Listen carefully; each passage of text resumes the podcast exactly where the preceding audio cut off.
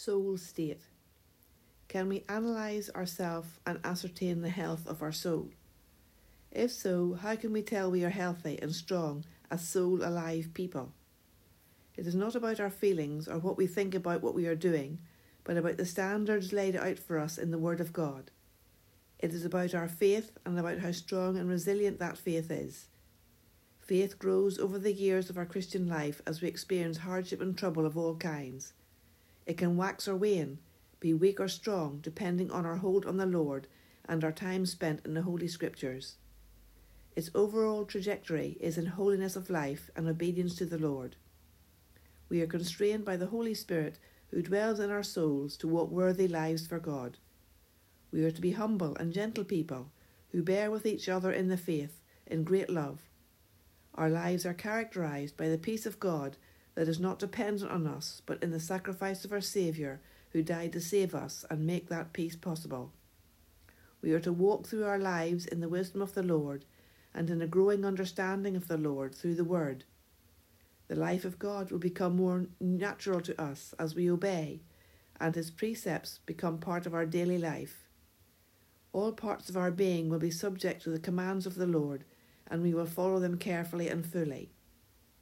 Our old sinful self will be put away from us, and the new life in Christ will become more and more apparent to us as we conform ourselves to the way of Jesus. We will become more like Him and desire Him more fully as we progress through this life here and now. We will see that we are growing in righteousness and the true holiness of God as our tastes and attitudes change, and we lay off all the filthy rags that continue to cling to us. Truth will be our attribute as we stand firm on truth and justice and seek righteousness in our life. We will be angry about injustice and the sinfulness we see around us, but it is a godly anger and does not last, but is dealt with in bringing all the issues to God. All bitterness is gone, and all evil speaking and godless chatter sinks away from our psyche, and we put on the character of Christ. Love is our defining attitude and behaviour. We walk in love as Christ did for us, keeping a sinless life and giving himself as a sacrifice for sin, that we could be redeemed. All uncleanness is gone, for our mindset and behaviour and all sexual sins are a thing of the past.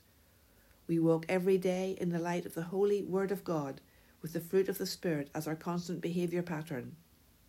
Goodness, righteousness, and truth are our attributes, as we conform to the image of Christ to become his godly people.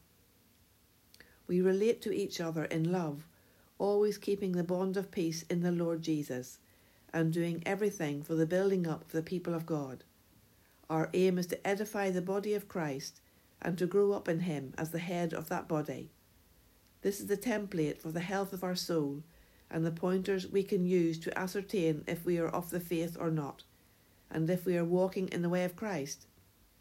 If our soul is alive, you will embrace these truths and love them, and seek to follow the Lord in fellowship and truth.